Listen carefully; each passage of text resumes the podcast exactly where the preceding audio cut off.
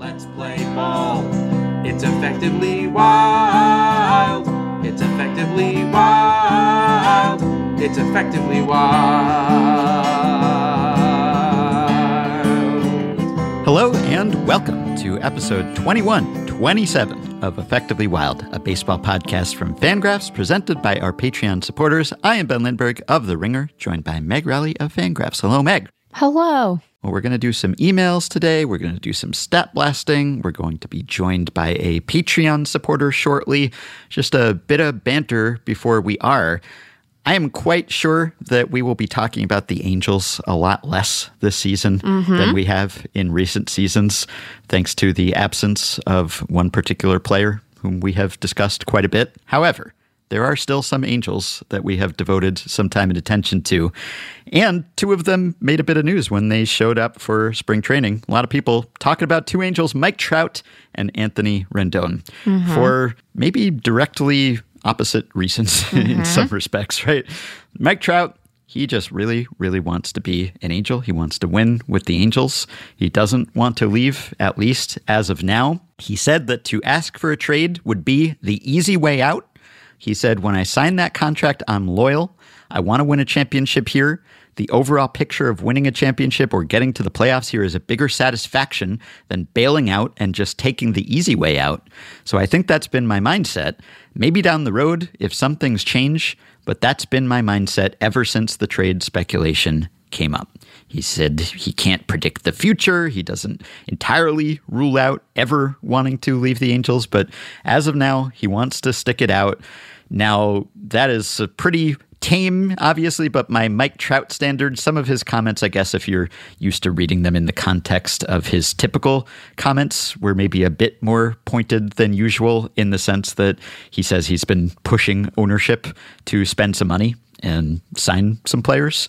He said that he has uh, pushed and pushed. He's going to keep pushing as long as I can until the season starts or until those guys sign the various free agents who are still available. He says he's been in contact with Artie Moreno and the team president, pushing, pushing, pushing guys who can make the team a lot better.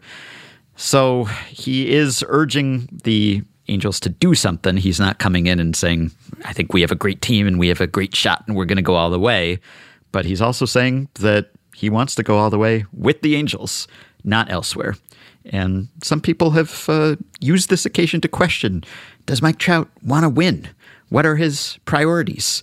Should he be forcing his way out? Is there anything to this idea of bailing or wanting to do it the hard way? So I've been going back and forth on this because Mike Trout is saying something about himself. Yeah. And we, and by we, I mean like the collective media, fan, analyst apparatus, are trying to interpret it as him saying something about like the game. Hmm. I don't know that that's quite right.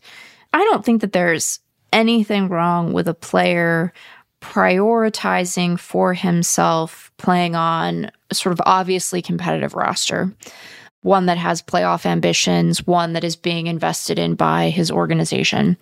So we should say that like right away.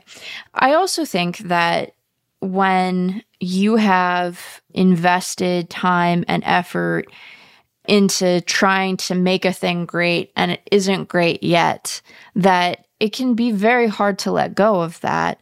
Are we like eh, dealing with some amount of like sunk cost fallacy here? I mean, like maybe, but I also think that when you do have really intense competitive drive, the idea that you would be able to shape something into something great for yourself, your teammates, and your fans is like understandable as like a, a human motivation, right? Like mm-hmm. everything he's saying here is very legible to me as something that a person who does have a lot of ambition and perhaps feels some amount of satisfaction from persisting and doing something very challenging, even if the promise of it paying off isn't total, that makes a certain kind of sense to me. I think that you can want to do that, that it can be that can be important to you personally. and it doesn't mean that you're sort of casting judgment on other people's sort of preference to depart in service of getting a ring or being um, in an organization that has a better ownership situation. I would not fault Mike Trout for wanting to spend like the back half of his career in a better situation than he's been in. Mm-hmm. But I also think that like if he understands Anaheim as like the place he wants to be and that organization is the one he wants to be in and he perhaps rightly understands that if anyone in that org on the player side is going to be able to try to throw their weight around a little bit, it's going to be him. Mm-hmm. That it's fine for him to to try that and want to prioritize that. Mm-hmm. I don't th- think that this makes him, you know, a dupe or uncompetitive or or anything like that. In much the same way that I wouldn't find him deciding to be like, you know what, I'm just out of here to be calculating or cowardly mm-hmm. or, you know, uh, disloyal, you know. Mm-hmm. It can just be, you know, both things. Or, Ben, the alternative is it can be like the time that my dad wanted us to walk out of Lake Placid but was like, I've already paid for four people's tickets to see this movie, so we're just gonna watch Oliver Platt like be a crocodile worshiper yeah. and Jane Fonda Jane Fonda? No, Bridget Fonda. If it had been Jane Fonda, it would have been so much better. Now I'm wishing that Jane Fonda had been in Lake Placid with Bill Pullman because it was Bill Pullman, not Bill Paxton. Yes. And then maybe my dad wouldn't have wanted to leave, but he was like, We've already paid for these tickets. We have to watch the rest of this movie. And I was like, yeah. But why? It's not good.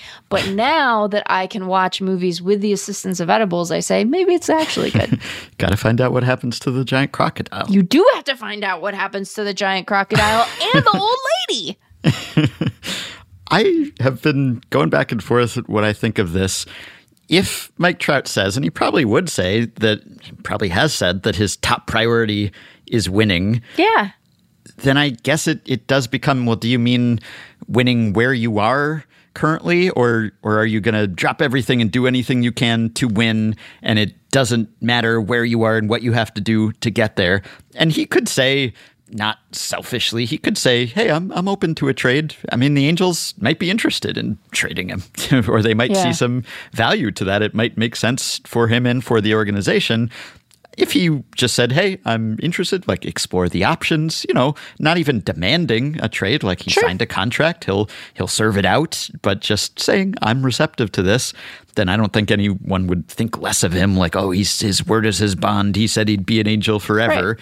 I mean, this is kind of a common thing in sports anyway, to begin with, but especially with a great player on a not so great team. So, if that really is his sole goal for the rest of his career or his main goal to hoist a trophy to win a World Series, well, he's probably not going to do that in Anaheim, or at least his odds are lower there. Like, he's seen enough to know that by now.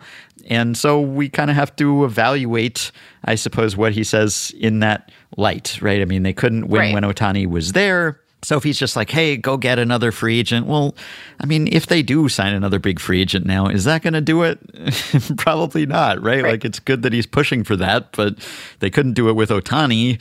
Are they going to have a good chance with someone else? And gosh, given the history of that organization signing free agents and the fates that befall those free agents shortly after. So I don't know that I could look at this if I were Mike Trout and realistically think to myself, this is going to change. And all I have to do is just push ownership to spend a little bit more. Like it's going to happen. It could happen, but he just has limited control over whether it will happen. So if he were to say that my top priority is to win. And also, my priority or a priority is to stay here and do it here. Maybe those things are kind of incompatible at a certain point. Like he had to make a decision. I want to sign an extension. I want to sign multiple extensions to stay here. Mm-hmm. So winning a World Series could not have been like the number one thing on his mind at that point. Like it's just not the number one way to maximize your odds. And I wonder when he says like asking for a trade is the easy way out, does he consider what Shohei Ohtani did the easy way out? Obviously, Ohtani Right. wasn't under contract. He was a free agent, but he elected to go to maybe the team that gives you the best chance of any to win a World Series. And we didn't criticize him for that. We were like, hey, he put in his time, you know, like there's nothing more he can do. And it wasn't enough there. And you go to a better team. So what? You want to win. That's okay. But Mike Trout might say, no, you got to stick it. Like, I don't think you need to be bound by this bad situation you're in just because I don't either. it's like a complete accident of fate, you know? Like the Right. Angels happened to draft him. Okay, they were higher on him than a lot of organizations that didn't see him as the great player that he would be, but you don't have to really be grateful and loyal based on that at this point. So there's that. On the other hand, I kind of feel like, well, what if his top priority wasn't winning somewhere else like that didn't override anything else. Everything else would that be bad? Would i think less of him? Yeah, I would you? i don't think so. Like i don't think i hmm. would particularly care. If he's giving his all in any given game and any given season that's all i care about you know? Like if you're not someone who wants to force your way out to get to a better situation I don't think to myself like, oh, he's less of a competitor, really. I I just don't think that. I mean, he's clearly trying his hardest in games, right? He's Right. trying to help his team win. And so if this doesn't manifest for him in a way that then leads to him hopping to another team, I don't really think that like says something negative about his makeup or like his will to win or his want or anything. Right. You know, like he's obviously super competitive. He got to the major leagues and became the best player in baseball in his Yeah. chosen sport. He's at the pinnacle of the profession, or he has been. And so I don't really make much of a value judgment either way. Yeah, I mean, and maybe I'm giving the guy too much credit in a way, right? Maybe there isn't a silent, easy way out for me, right? Maybe maybe it isn't a for me thing for Mm-hmm. No, Trout. Maybe, he's- it he's judging. Yeah. yeah, maybe he Side does eye. mean like uh, some side eye. Maybe he's I don't know, like we're speculating about his mood because I guess that's, you know, what we do this time of year and like Yeah. look at everyone and say how trim they are, but like um, you know, maybe he feels a sense of being let down by Ohtani leaving. You know, maybe maybe mm-hmm. there is some vinegar behind the statement. I don't know. You know, I just the instinct for us to look to guys like Trout who occupy such a an important place in the game's landscape, even if they aren't like big stars beyond baseball, and say that like what they do needs to take into account not only what's best for them, but for other players. That's a real thing. You know, he's a he is a leader in the sport. He has a huge contract. You know, him sort of being a good example of you know a big leaguer and having an expansive understanding of what it you know the sort of appropriate and and and good ways for a player to conduct themselves whether that's going to find another team where they can make a lot of money or going to find a team where they can chase a ring. Like you know there's something to that. I don't want to like say that that doesn't matter but sometimes i think you know we we make so much of these these procl- proclamations. We call them proclamations right? We think mm-hmm. of them as these big statements and it's like i don't maybe mike trout just likes playing in, in in anaheim and he thinks that he can be persuasive to artie and he's going to try because it's important to him to win there and that might be a fool's errand and you know it might be working sort of in in opposition to um some of his other goals but like you know maybe that's what he wants to do and that's fine. Maybe he doesn't want to make his family move. You know who i've been thinking about a lot the last week? All of the japanese media members who are here Oh, yeah. to follow ohtani and how cool it is that they didn't have to move. Mm-hmm. like Very that's really cool Yeah. you know and i don't know i i, I don't want to like you know we can be a little fawning when it comes Mm-hmm. to ohtani i'm not saying that he was like "Oh, i can't move because i have to think of these guys but um you know i i did think about that this week i was like how nice for you you didn't have to go Yeah. anywhere that's great It is nice. Now, the other angel who made some headlines, Mike Trout's teammate, Anthony Rendon, who's been sort of a, a muse for me. We, Yeah. we did on an episode last September, this was episode 2061, We went through just like the complete timeline of Anthony Rendon quotes and everything Yeah. he's ever said about his desire to play baseball and how he regards baseball in relation to other pursuits in his life. And so, really, his latest comments are completely in keeping with the previous ones. And this is Yeah. vintage Anthony This Rendon. here. continuation of the theme. Yeah. very much so. It's not like Oh, he yeah. suddenly said something he's never said before. It's just that anytime he says any of these things, it's newsworthy because no one else talks like this, really. Right. Like no other baseball players. I don't know if they think like this. I'm sure there are others who think like this, but if they think like this, they don't say it. And it's probably not common to think like this either, right? So he comes in and reports, and everyone's uh, asking him about his thoughts about baseball. And he mentions that he was going through old emails to clear out some storage space, and he found a pros and cons list for whether he wanted to continue to play baseball from 2014 when he was 24 years old. So, again, Yeah. that just shows you this is nothing new here, right? And so he said, Baseball has never been a top priority for me. This is a job.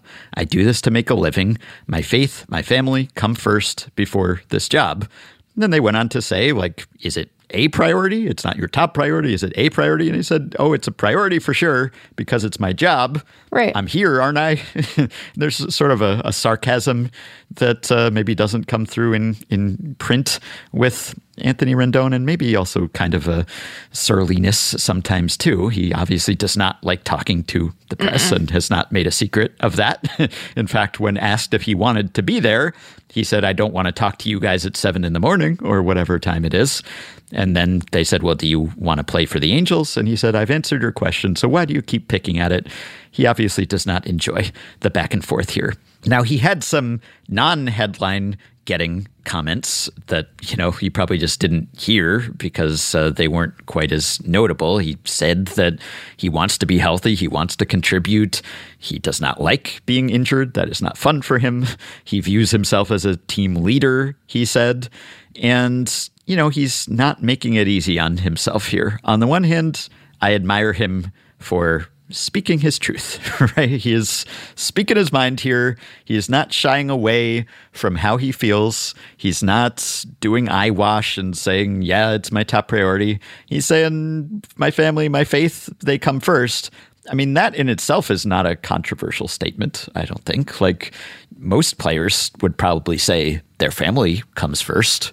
And if they are religious people, perhaps their faith as well. I mean, if you are a religious person, you're probably not going to say, like, yeah, it's baseball and then it's God or whatever. Like, you know, you kind of have to have the ranking the other way if you're actually a really religious person. And then are you going to say your, your job matters more than your family? I mean, that in itself is not Right. unusual, but saying it's not a top priority for me. I mean, I guess top priority depends whether that only applies to number one. You know, some people will say things are a top priority and it's not number one. It's just, it's close to number one. It's up there. It's a priority, right? So I often wonder, like, well, why are you making it harder on yourself? You know, why not just spout the cliches and say, oh, yeah, I want to stay healthy. I want to get out there, whatever it is. And he does not do that cannot bring himself to do that, doesn't want to do that. And so every time he makes some comment like this, there's just another round of Anthony Rendon discourse. Yeah. And of course, it was one thing when he was healthy and productive and one of the best players in baseball. And it's another thing when he is perpetually injured and not coming back and also not speaking to reporters for months at a time or not giving them any sort of substantive comment or update on his condition, right? So sometimes he makes it hard on the reporters too and just generally makes it hard on himself, I think, with the way he handles this. And yet Yeah. there is something I admire about it. You know, you you say like, well, why doesn't he just spout the cliches? But we don't want players to spout the cliches. We want them to say what they think.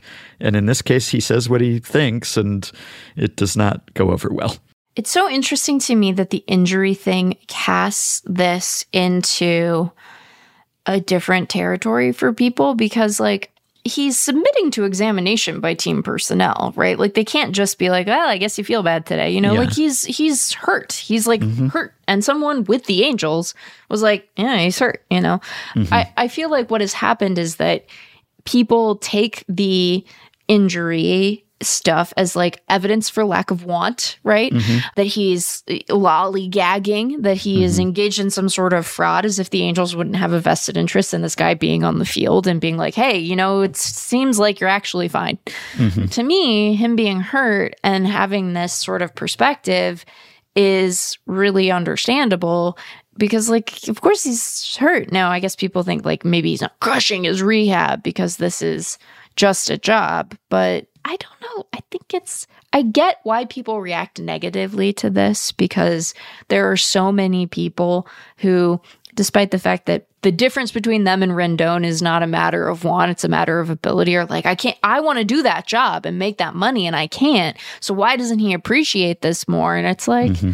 i don't know man. Like he just he, he likes it enough to do it really well and mm-hmm. then he got hurt you know? It's just kind of like Yeah. that happens. I get why it rubs people the wrong way but there are plenty of times where a player does not have the kind of financial security that anthony rendon does and gets hurt and then is just out of baseball and is done and never gets to earn that money and that's the economic structure of the game. And the, so we could think about this as him like getting one back for all those guys. Yeah, I think the one critique that I might agree with or certainly understand is well, if he says it's it's just a job, it's just a living. Well, he doesn't really need to do it anymore to make a living. Is the thing, right? That's like if he's if he's just doing it for the paycheck. Now, granted, he has some very large paychecks still Yeah. coming his way, but if who his among us yeah, I mean, right. He has 116 million almost still due to him, but he's made 180 million almost. So, you know, if he's saying like, well, it's a living, well, you, you know, you don't need to make a living at this point. You've already made your living. If your priority, your top priority is your family and your faith, like, you know, you could just pocket the the 180 million and go spend more time with your family and not have to put yourself through this anymore. Mm-hmm. Like you That's true. just just retire, you know, that's an option. And so the fact that he doesn't retire, well, are you then just doing it for the money? And do you really need to do it for the money at this point after making as much as you've made? Or do you find some pleasure in at least some aspects of the sport?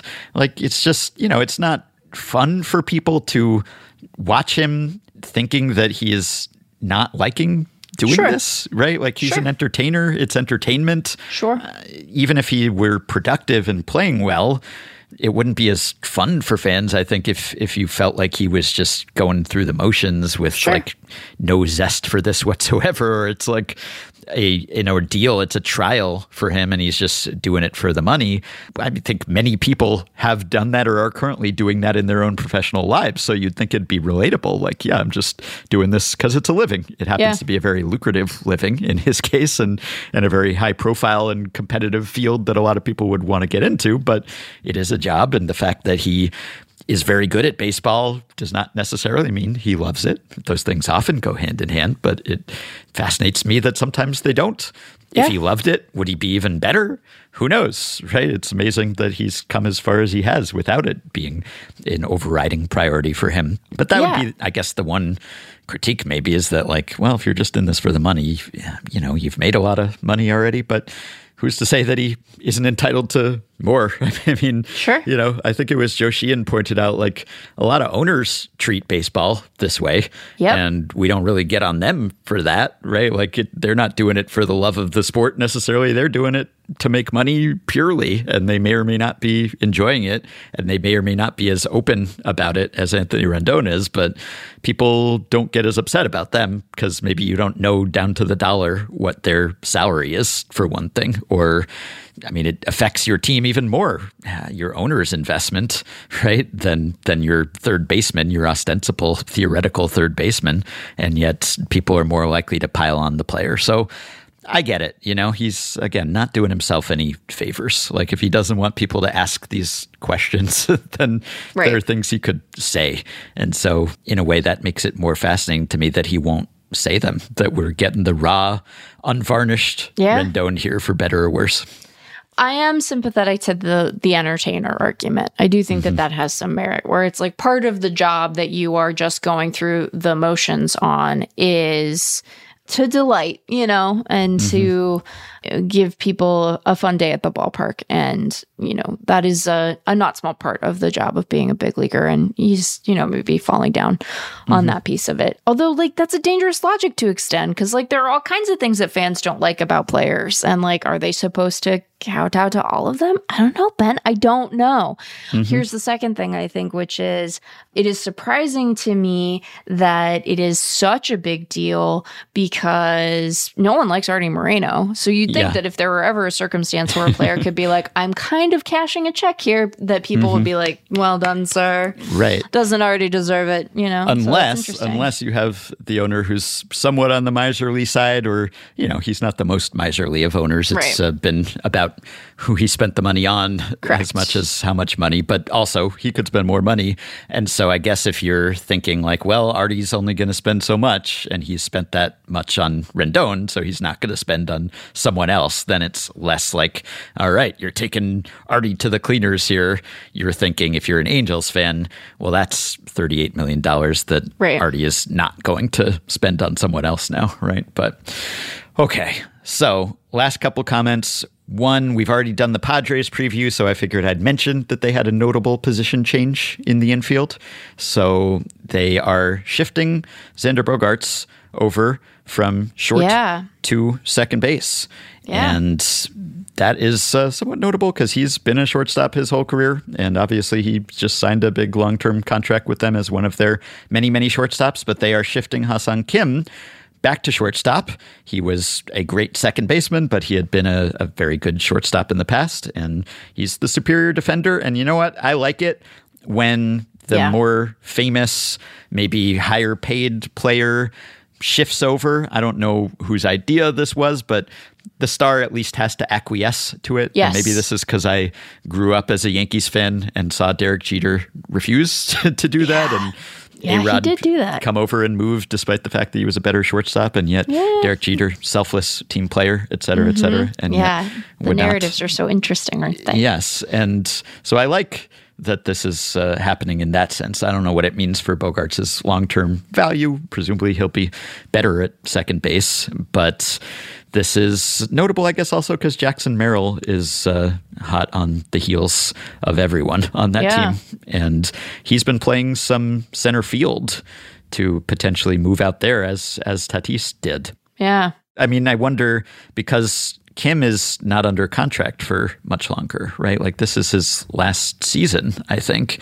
And or I guess there's a mutual option for 2025. So if they move Merrill to the outfield and then Kim leaves, then should they just have left Merrill there? Like he he has a shot to make this team out of spring even potentially. I don't know, but I wonder how that sets up long term. Yeah, I, I will be fascinated to see. I guess part of it's going to be answered this spring as we see Merrill get more outfield reps because it could be that they put him out there and then it's like, oh, that's not going to work. But mm-hmm. maybe it will be great. You know, mm-hmm. Ben, maybe it'll be great. Maybe. And lastly, speaking of long term things, Ronald Acuña making some noises mm. about a possible extension mm. of sorts with Atlanta. And mm. you might say, well, didn't he already sign one of those? And yes, he did. But much like, remember Bryce Harper kind of floated the idea of like, I want to be a Phillie for life. And it was like, Bryce, you are already pretty much. I mean, you know, he kind of maybe wanted to get an extension on top of the very long contract he already had. And sometimes in these cases, it's because you have already been surpassed payroll wise, salary wise. Uh, and yeah. so you want to use that as an opportunity to uh, renegotiate, let's say, right? Now, Ronald Acuña says it's not a secret that I want to be a Brave for life. It's my hope that we can make that happen soon. And obviously, like, there's no acute, immediate time pressure here because uh, he's going to be a Brave for for quite a while still, right? He's signed for the next few years. There are team options for 27 and 28, so it doesn't have to be worked out right now. And so what that means is, I would like to make more what I'm worth Yeah. as opposed to what I'm going to be paid, what I agreed to be paid. but his extension was not quite as below market as his good buddy Ozzie Albies's. I mean, but it is yeah. still still well below because Yep. Acuña is now arguably the best player in Player in baseball. baseball. and he is due to be making 85 million total for his age 26 to 30 seasons. If he hadn't signed that extension, he'd be entering his contract year now. Yep. And assuming it went okay, he would be in for an enormous windfall Yep. that he is now not in for. And so when this happens, it's always a tricky discussion because if you're the team, you're like, well, we took some risk in signing you and you knew this was a possibility and we all went in with our eyes open and it just so happens that you've become incredible and uh, we're saving quite a bit of cash on you here. But a lot of teams having made the smart decision from their perspective to sign that kind of deal are not eager to tear up that contract and say, you know what, we won that negotiation by too much. So here's more money. Like the Royals did that with Sal Perez some years ago. But will the Braves do that?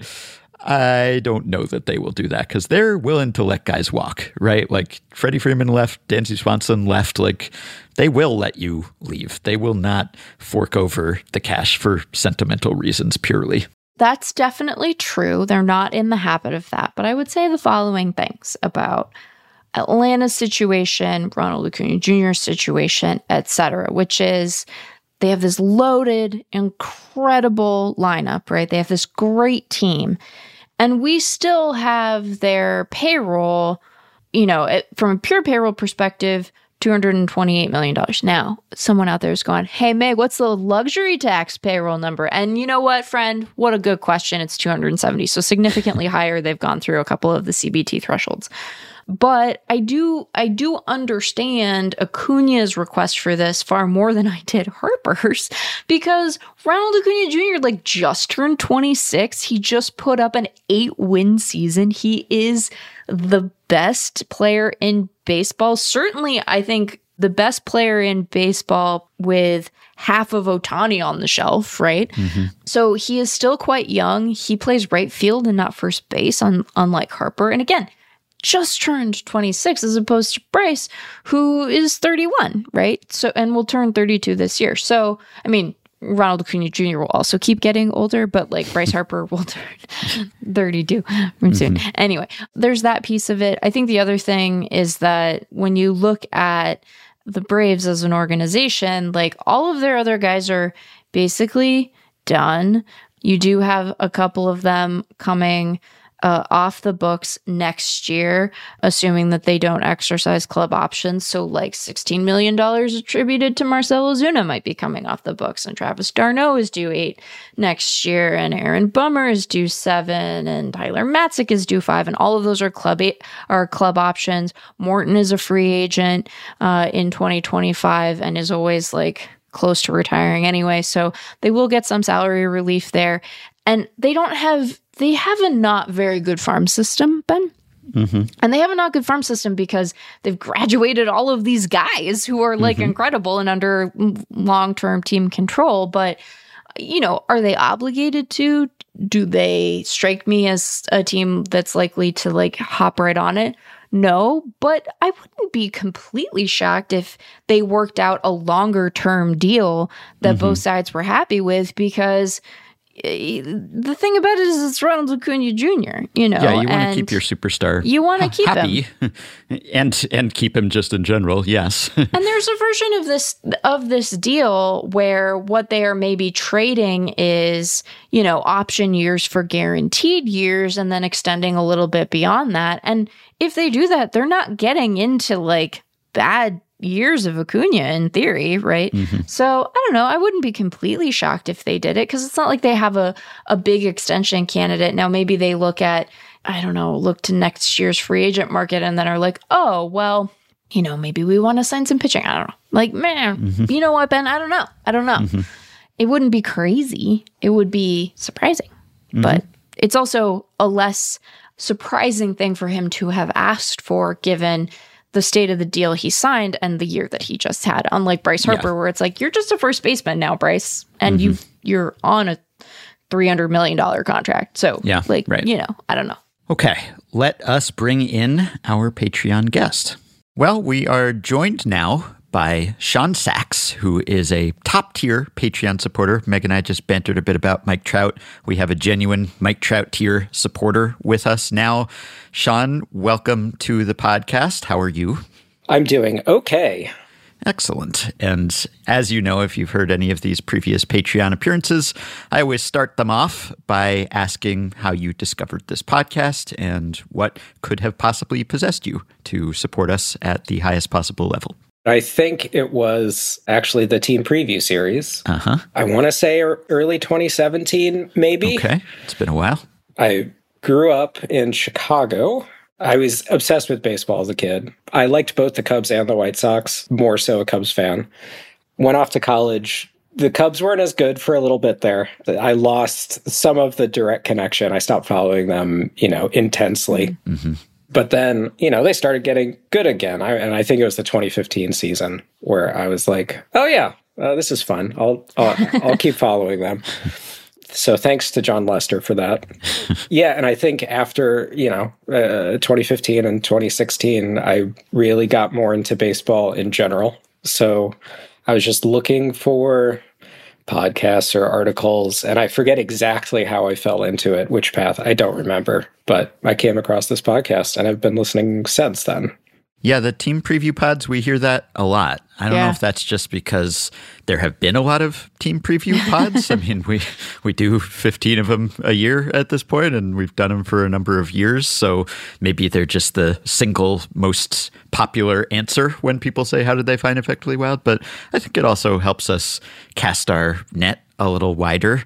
I was going to use the term honey trap, and then I realized that was not at all an apt term for this. But what I what I mean, we entice people into the podcast just with sort of your your standard baseball talk. Hey, we're previewing the season, and then things get weird, and by then it's too late. And then Ben sends them pictures of his feet, and That, that doesn't happen, not even at the highest possible Patreon tier. Although that's an idea. Yeah, I don't. I don't know that I would take advantage of that perk. It's kind of comforting. So, Sean, where are you in the world, and what, if anything, would you care to share with our audience about what you do? Oh yeah. So um, I am in Austin, Texas. I am a software developer, which feels a real Austin of me. My wife is from Austin. We met at college. She's much more of a go-getter than I am, and so uh, she wanted to go back to Texas, and I followed her there. I think to the second part, what possessed me to become a Mike Trout tier member just a combination of things. Definitely with the pandemic, I can work remotely. So I started working a lot more remotely, listen to fewer podcasts. Yeah. But this is one of the ones that I keep listening to. Um, Thanks. Glad we made the cut. Yes. it's sort of been, you know, at this seven years now that I've been listening to it. And um, we found ourselves in a financial situation where I felt comfortable saying to her around Christmas, is it okay if I spend, you know, $100 a month for a little bit of time? and she said, yeah, sure. And then later asked me, why, what for? Uh, but at that point, I'd already signed up. So, You already agreed. yes. no take backs. Yeah. Well, I can't think of a better cause, really, in the world that you could devote this money to. so thanks very much. You're very welcome. Yeah, you're not the only software developer in Austin, and I don't think you're the only software developer who has been on Effectively Wild on a Patreon appearance. So probably software developers overrepresented in the Effectively Wild audience, I would guess. Though of the software developers in Austin, I would imagine that not all of them have like a tie in their immediate family to the city. You know, most of them are mm-hmm. just out and out transplants. So That's you got true. that going yeah. for you. Carpetbaggers. Yes, I, I've been in Austin for more than 10 years now. And so I, after five or six of those years, I definitely started complaining about how it's changed and all these people are moving here. What's the distribution of Rangers fans and Astros fans in Oh. Austin? Is that hmm. Astros territory, Rangers territory? Bit of both? Obviously, a bit of both, but oh, that's a good question. Probably more Astros territory. Yeah. The impression that I get is that there's a stronger connection between Austin and the Houston area than there is between Austin and Dallas. I work with someone directly who's an Ast- well, sort of an Astros fan, lived in Houston for a while. And I think that's more common. Uh, that I that I see people who have ties to Houston, whether family or they live there, and and they're in Austin currently.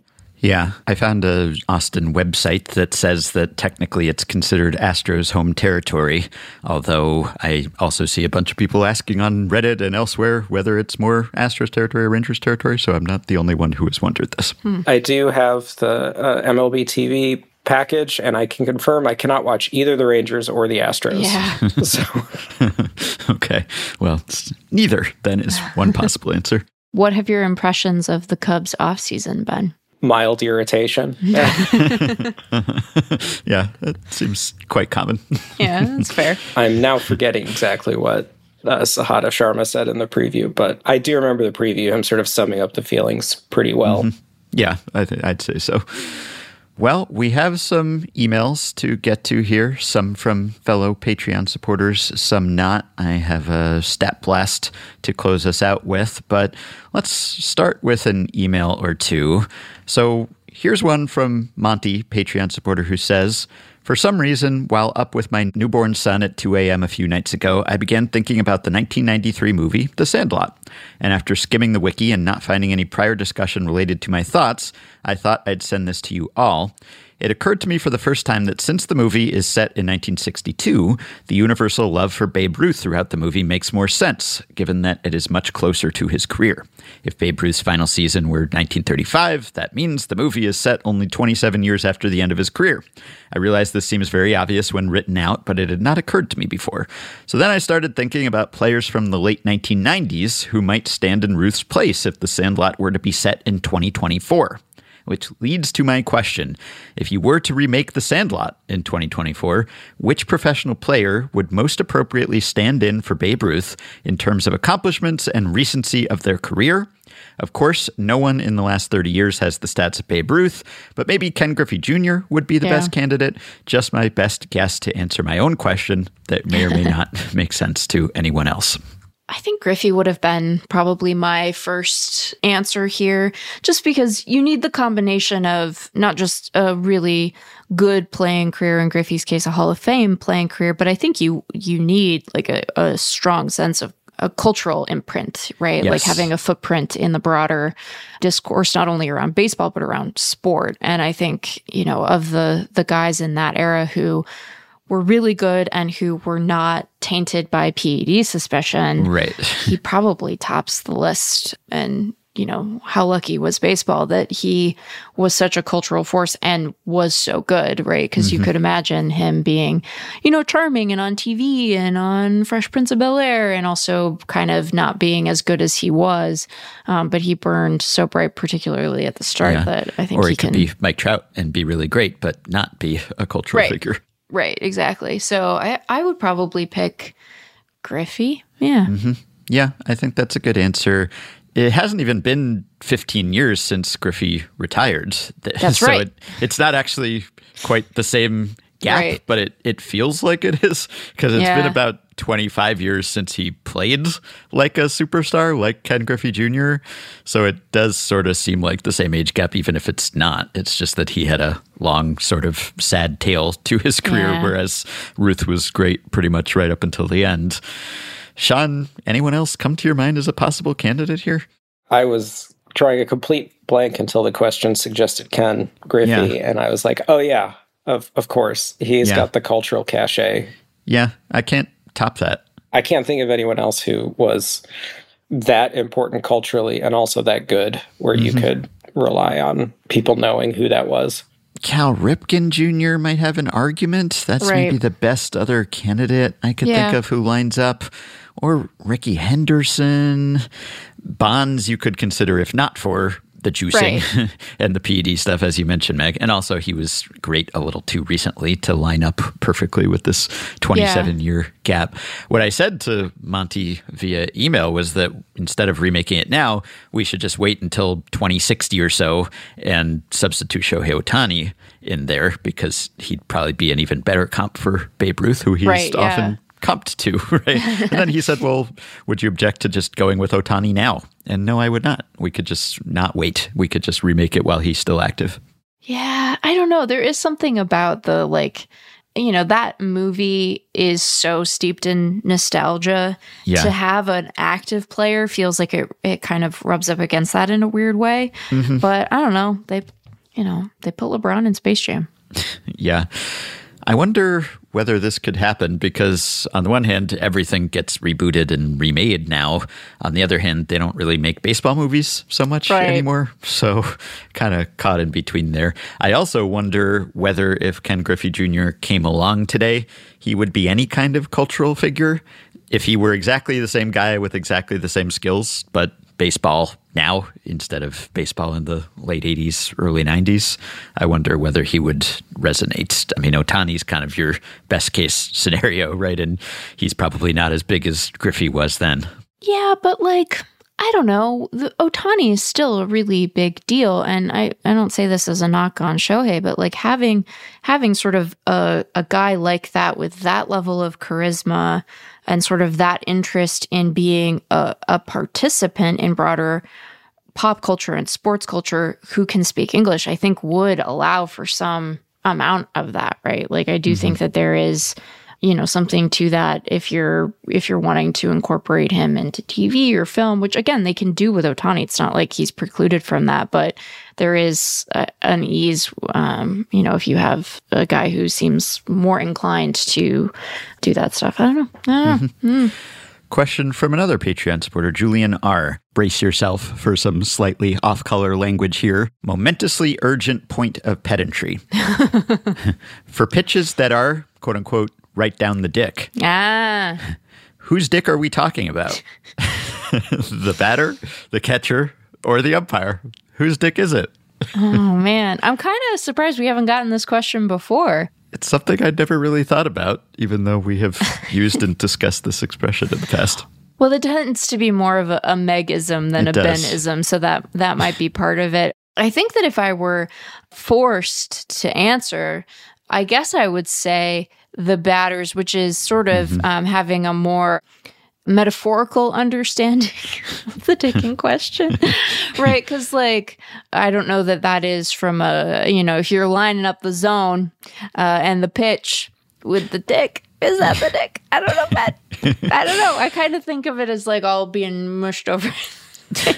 A collect a collective dick I, I agree that it's yeah it's it's just a combination of Yeah. all of the because it's middle middle is uh, down the dick right that's the thing Right. Do Sean do you think of if you think of this assuming you have ever thought of this which why would you have Yeah. would you would you say batter's dick Yes, whenever I hear the phrase "right down the dick," I I think of the batter's dick, and then I feel extremely uncomfortable about a ball actually being right down the dick. yeah Well, that's why you wear a cup. You don't Yes. really want it to be down the dick, but Right, just in case. But yeah, I think it's the batter's dick.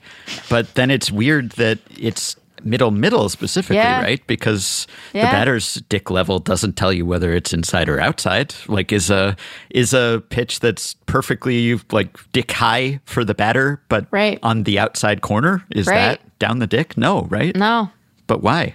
I think um, you know it's it's a poetic dick, Ben. It's a it's one you're not meant to take literally. It's supposed to be a squishier concept. Ah, I love our job. Yes, I do think that that's right. And I think maybe this evolved from related expressions. So, Wikipedia, for instance, or I guess uh, Baseball Almanac maybe mentions that uh, Ted Williams used to describe certain good pitches to hit as being at cock level. Did he Now- really? now, yes, that's from Wikipedia, but there doesn't seem to be a citation. But I would believe it. The Ted Williams? He was uh, quite profane when he wanted to be, which was, I think, yeah, usually. I mean, like cock level is is a way more intense turn of phrase than down the dick. and know? also more specific because It that is. that specifies that we're talking about height, right? And where it is vertically, not horizontally, laterally.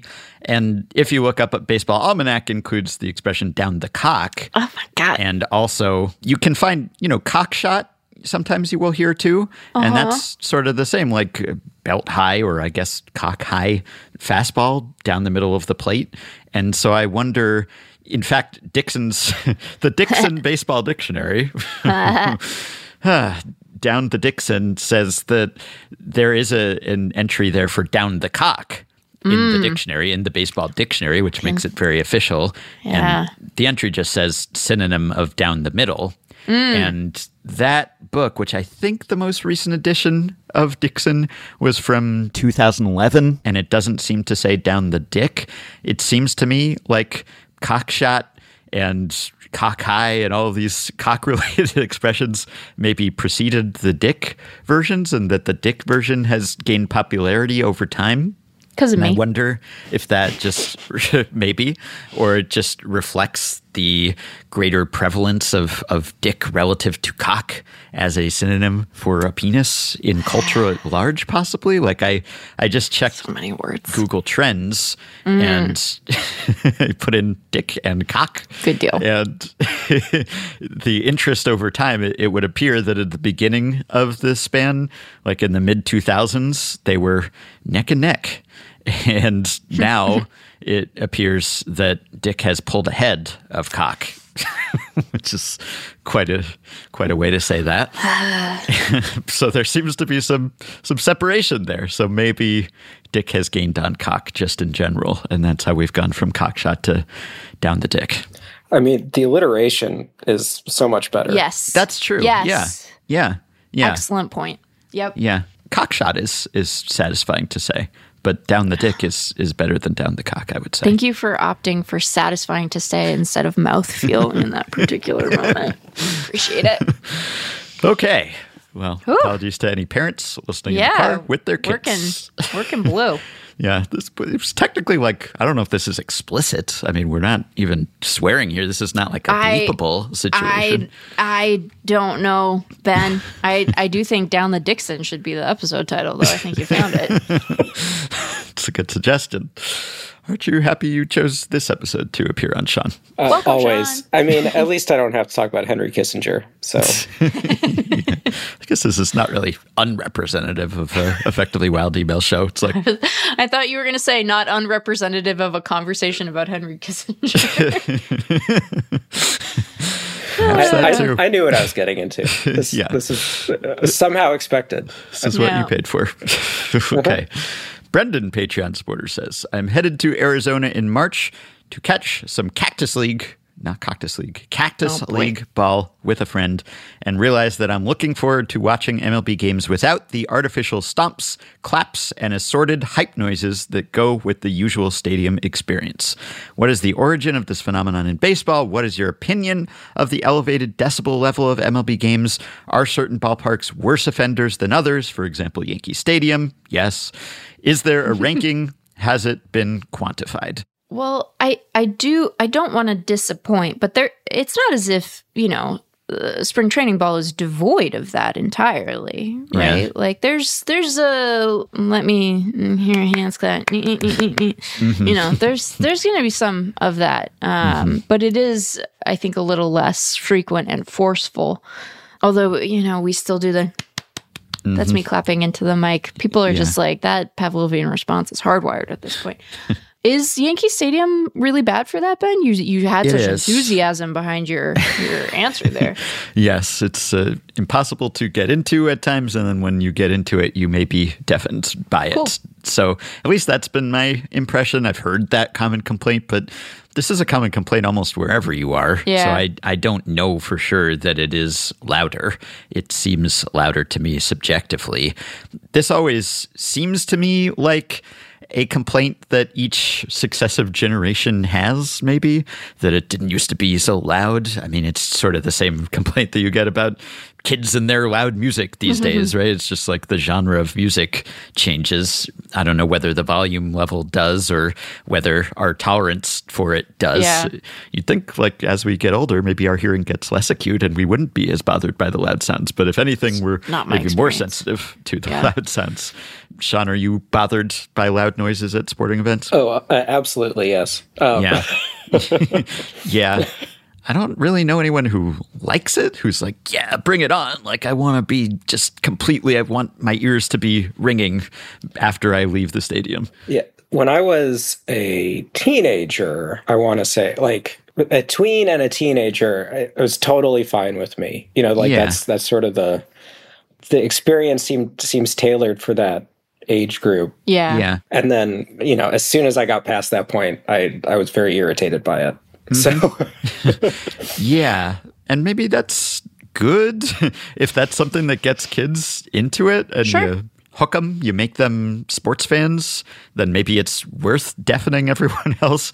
Because I, yeah, I had sort of similar feelings when I was a kid. Now it was a an earlier version of Yankee Stadium. Then perhaps it wasn't quite as loud, but when they would play Black Betty or whatever, or some of the other music cues that that they did then, I thought that was fun. So maybe I don't know whether it was not as loud or whether I just didn't mind it as much. Yeah, I, I, the last two baseball games I've been to, one was a Round Rock Express game this past year with my kids who were five and I think, yeah, five and two at the time.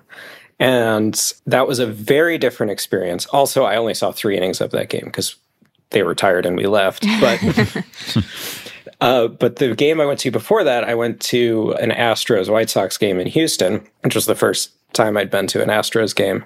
And for that game, I sat in silence for the entire game. I was somewhat rooting for the White Sox, but not enough to actually cheer. I'm not a very vocal uh, attendee anymore. Yeah, but you know, so for for that game, yeah, any noises or songs that played, you know, it I just sort of ignored it. But going with kids, I mean, they they loved when fireworks went off after a home run. They loved just all the noise and things that were going on. And so even as they get older and they can actually pay attention to the game, which did not happen, mm-hmm. y- you know, I think a lot of that stuff definitely sort of keeps them more engaged. And so I, I'm simultaneously irritated by it, but also, especially at the minor league games, I, Yeah. I know the vibe they're going for. And so I, Yeah. I don't begrudge them that. I feel like kids are not, you know, like they're all kinds of they're all kinds of different kids, right? Like people have different levels of sort of introversion and extroversion even at a young age, but I feel like when you're like a kid, you are much more likely to be simultaneously bursting with sound and movement. And so having an environment that facilitates the sound and the movement, right? Um is exciting. So, yeah. Yeah. Or if you're maybe a casual fan, then you need to be hyped up because you're not pre hyped. You're not invested as it is. I don't know exactly when this started. Michael Clair at MLB.com did a history of the walk up song a few years ago, and he pinpointed it as around when Ken Griffey Jr. came up, like late 80s, early 90s. That was when it really became prevalent, at least. Of course, before then, you had organs, you had pep bands, you had people making other sorts of noise. But of course, there was a time when you just didn't have a PA system. They just didn't have that in a ballpark. So I feel like people have been complaining about this for multiple generations. Yeah. And maybe even before it, it became anything like the decibel level that we associate with sports now.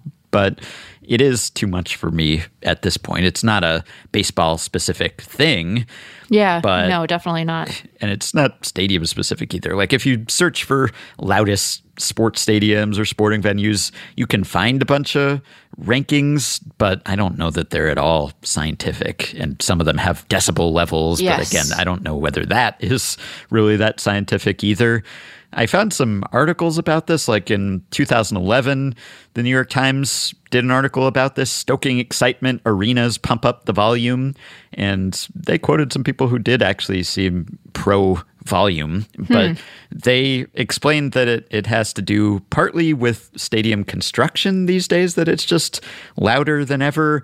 Yeah. They wrote the proliferation of luxury suites into which patrons often take cover from the noise has put greater emphasis on the size and clarity of sports sound systems. Rings of spiffy mezzanines force conventional seating rows to reach far higher and farther from game action. And so, if some people are just farther from the action, then you have to jack up the noise even more to reach them, and you deafen everyone else who's between them and the sound system. And there are experts in this article who are quoted saying, like, this is dangerously loud. It might not do damage if you're just going to a game every now and then, but if you're a season ticket holder, if you're a player, then it actually could potentially take a toll long term. Maybe that's if you're indoor and you, you get ricochets and echoes, then that could be even worse potentially. So that's not as much of an issue in some baseball places, but yeah, like you know the old Metrodome or the Kingdome, like these places Right. were were loud, and then sometimes you get like vuvuzelas or whatever, and it's just out of control. And then also, I, I found another article that said that stadium and arena architectural design has included a mission to amplify sound for decades to just make the events more immersive and exciting, and so you want to boost the crowd noise. And then when you boost the crowd noise, you have to boost the PA system to make it audible over the crowd noise.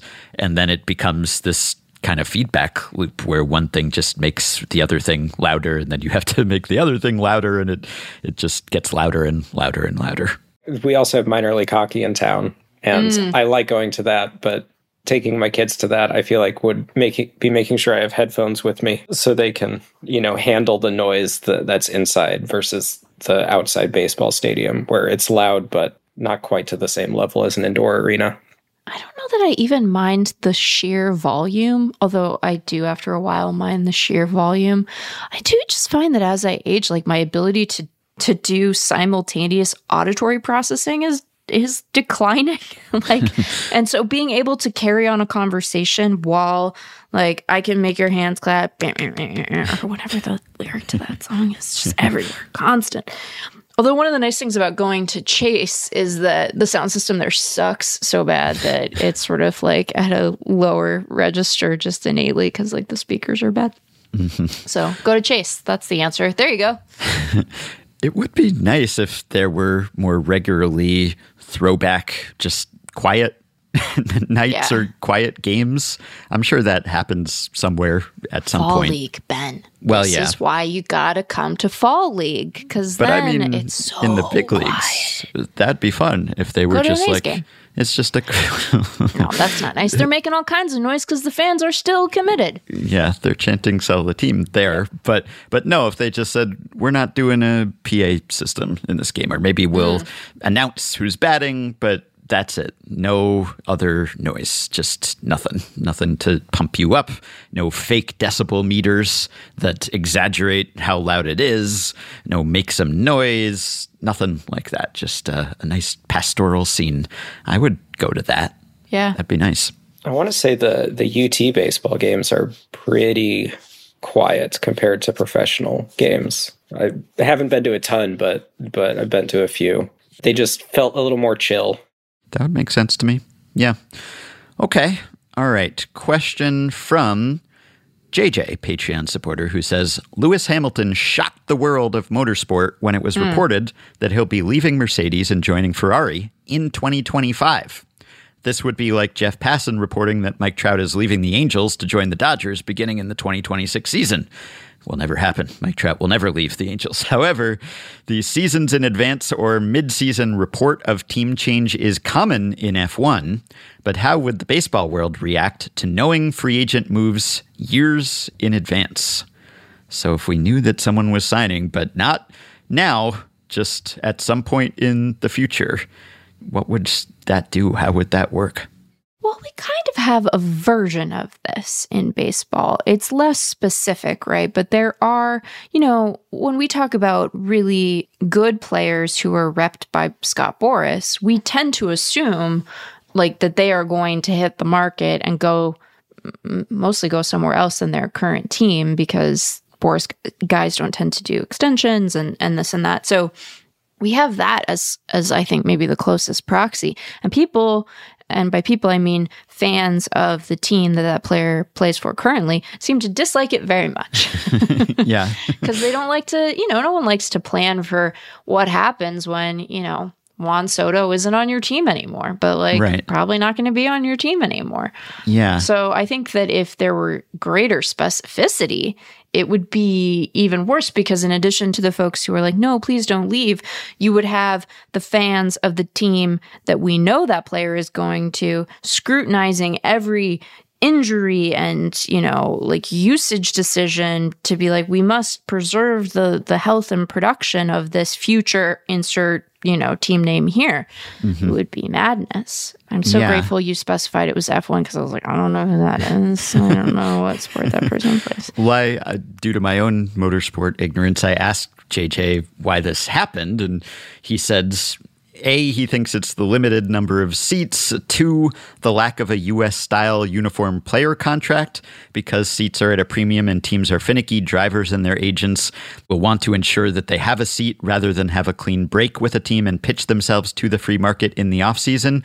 With Hamilton, his current contract was reported initially as two years covering 2024 to 25, but the 2025 year was revealed to be an option year. For Ferrari, if they could secure Hamilton now, why wouldn't they? So there's no chance Mercedes can impress him enough this season to get him to stay. So that would be like to name a Boras client that that you just mentioned. Like, what if the Yankees traded for Juan Soto, but teams are worried that oh they'll convince him to stay and sign an extension. And so some other team could jump in and now sign Juan Soto preemptively for 2025 so that you know he's just playing out the string with the Yankees which is what Yankees fans are worried about anyway. And I asked well aren't they worried that he won't give his all for his current team? Because he knows he's going to be going to another team. Like wouldn't there be divided loyalties and Yeah. a conflict there and JJ said, with Hamilton, I don't think so. Generational talent, natural competitor. More often, the team principal will be frostier, usually by prioritizing the other team driver in a tight race. But because there's two champions each season, a driver and a constructor, there's still an incentive to perform. You know what I'm realizing? Someone could tell me that any words related to F1 mean something, and I'd be like, yeah, okay, I guess that's how words work now. I don't know anything about Formula One. I mean, I know about the um, the stock car driver episode of Poker Face, but Yeah, That's I saw it. that too. Yeah. Well, that makes some sense to me that you'd be a little less worried about the divided loyalties there. But in baseball, like if the player has already made their money and gotten their contract, like if they were somehow promised to a team and yet they still had to play well in order to get the money or something. Yeah. Cuz like what if they if they've already signed their next contract? Yeah. then what do they have to play for other than just you know personal pride and everything and, Right. and wanting to support the team except that you know that's not going to continue to be your Right. team and it might even be the rival of the team that you have signed with in advance. So i don't think that would work very well. In addition to i mean when we did that mercenary scenario the mm-hmm. email hypothetical about the player who just team hops goes from team to team signs for a week or a day we figured well would you root for that guy? What would it be like in the clubhouse? Yeah. like you'd be seen as sort of a deserter probably Yes. if if you had already agreed not just to test the market but actually signed with someone else i think that Yeah. would probably be pretty untenable yeah, unless you could make it about how you're quiet quitting, and then you might be a, a hero to a certain demographic. yeah You're quiet quitting king. Yeah, no, don't think that would work so well in baseball. Mm-hmm. All right. Well, how about this scenario from Wilson, Patreon supporter? Let's say the entire players union gets together and decides they want to reset the market by ensuring that a player, not a two-way player, gets a humongous contract in free agency. They pick a guy who's youngish, in his last year under contract, and who has a track record of reliable all star level production, and they all universally agree to make sure this guy's stats are great. If it's a hitter, pitchers take a few miles off and throw middle middle down the dick or hang dick. breakers a little more often. Fielders don't quite hustle to balls in the outfield, allowing for extra bases, and catchers are a little slower getting the ball to second during steals. You can probably imagine what it looks like if it is a pitcher elected to be the designated guy, although that seems riskier because what if your designated pitcher springs his arm in May Spring. and then the whole conspiracy is out the window? Yeah. How good would the boosted players' numbers have to be before a team is willing to break the market rate enough to have residual lifts across the league? Oh. Does he need to break Judge's AL home run record, Bonds' MLB record, steal 100 bases while doing so, slug a 1,000 for a full season? Are there enough StatCast and in depth tracking methods now that someone would notice that at least mm. part of this guy's production is coming from aberrantly poor play on the part of the mm. other team?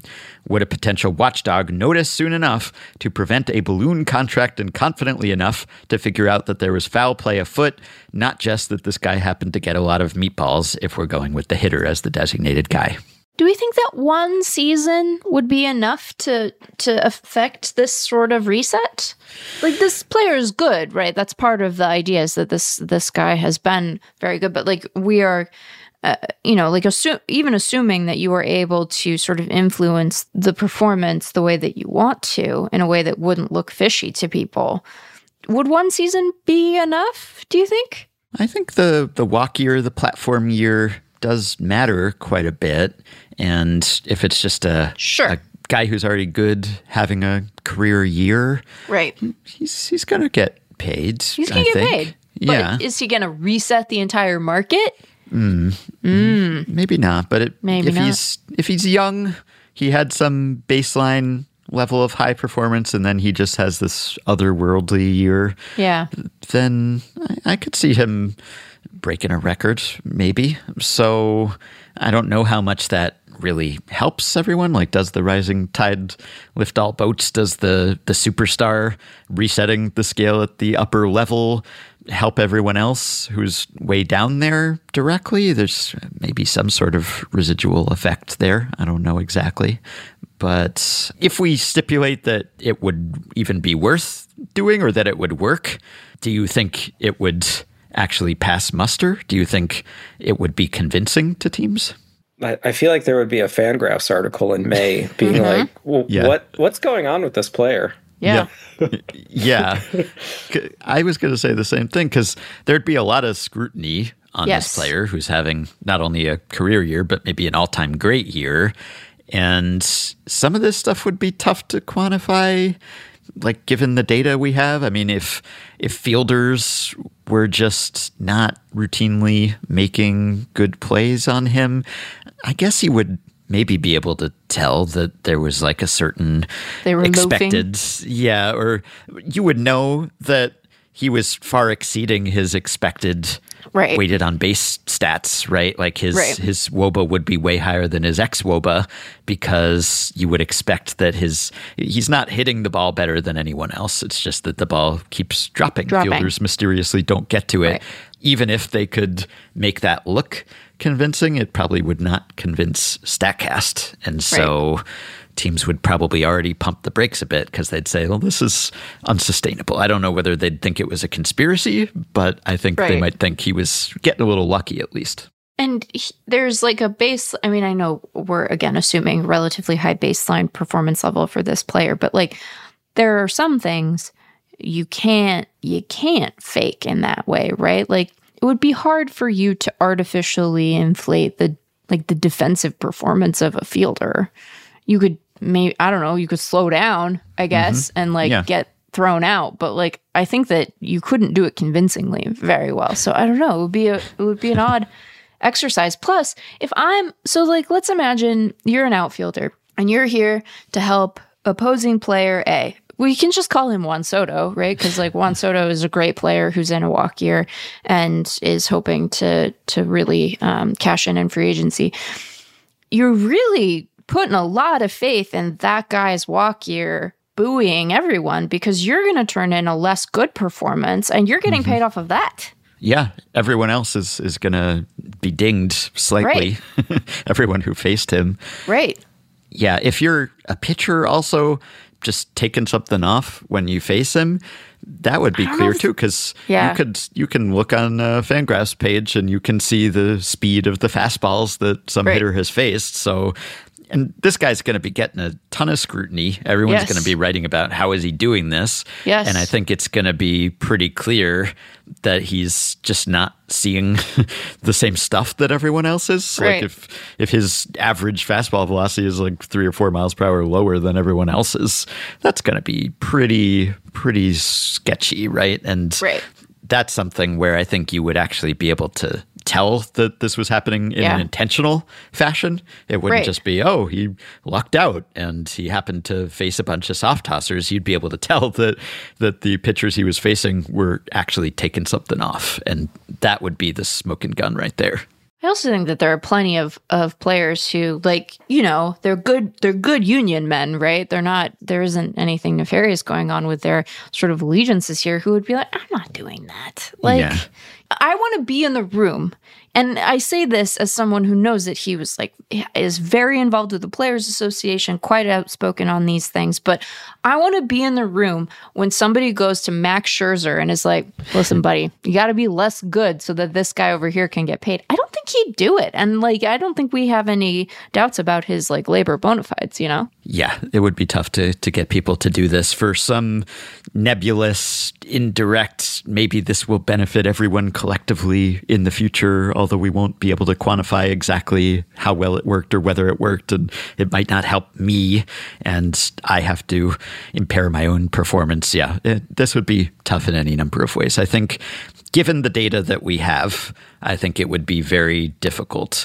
Like people have done analyses of the Black Sox in the 1919 World Series, and you know we don't have footage, and so we can only really rely on game accounts and stats, and so you look at like Shoeless Joe and people point out, oh, he had great stats during the series. Yes, but then you can break down the leverage and when it really mattered, did he do well? No, he didn't. And also, there were some sort of suspicious sounding plays. Like there's all sorts of breakdowns that leverage modern stats to look at did those guys uh, do worse than usual in the clutch when they had good hits? Was it only in the games when they weren't trying to throw them or were in low leverage situations, etc.? But now, if we had the footage and we had the Statcast and we would know, like, okay, what's this outfielder's burst speed and jump and top sprint speed and all that stuff, you could know whether someone was not running as fast as they usually do, or not having the same pop time that they usually do, or not throwing as hard as they usually do. I think this would be very tough to get away with on a seasonal level. It also seems, I don't know, maybe this is more so other sports, but I feel like when players are disgruntled and seems like they're not trying very hard, it, it, it feels like people point that out really quickly. Mm-hmm. That, yes. no, oh, this person's not trying. Yeah. Uh, Yes. I'm thinking actually Chase Claypool on the Bears. In theory, I'm a Bears fan, but there was tons of stuff this year about oh, he's this you know theoretically important player, and he's clearly not trying right now. Mm-hmm. Yeah. Or if you're Anthony Rendon, then people will say that about you a too. king of quiet quitting. I know quiet quitting's not real. Okay. Let's finish with some stat blasting here.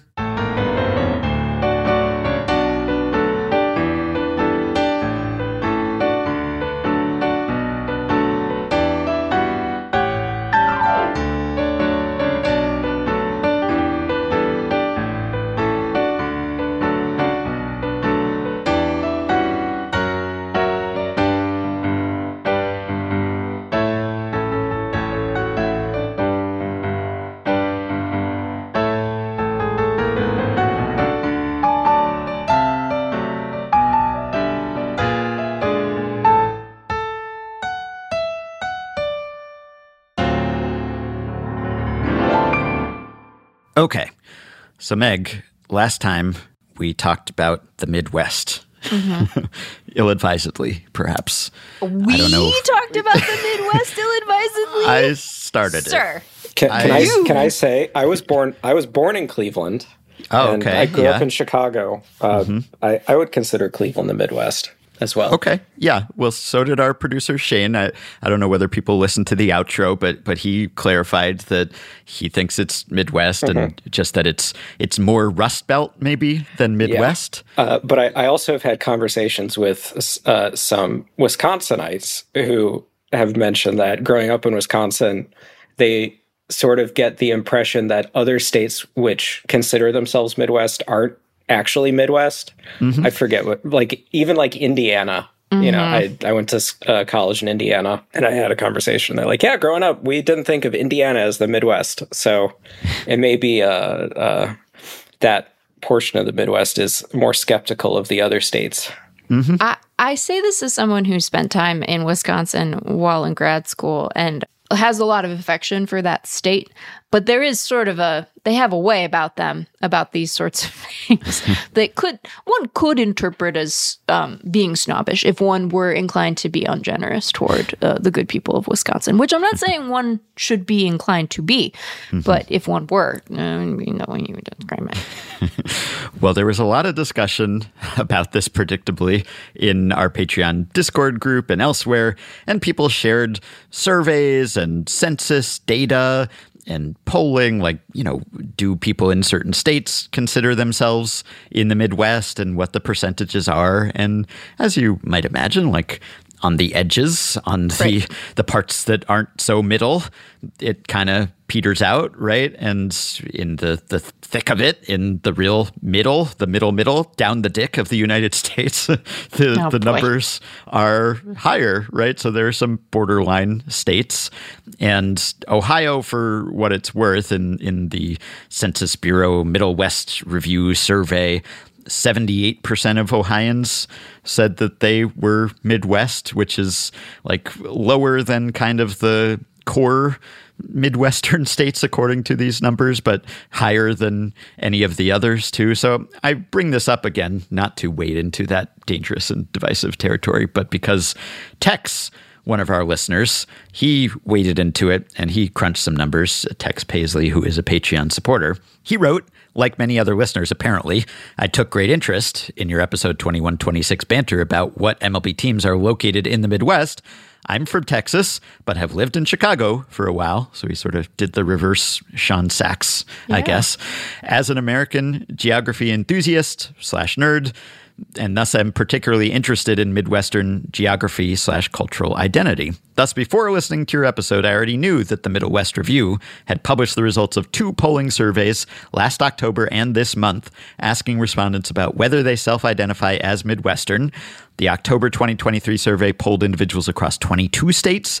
The February 2024 focused on four crossroads states Colorado, South Dakota, Missouri, and, Missouri, and Ohio to get a more granular sense of regional identity.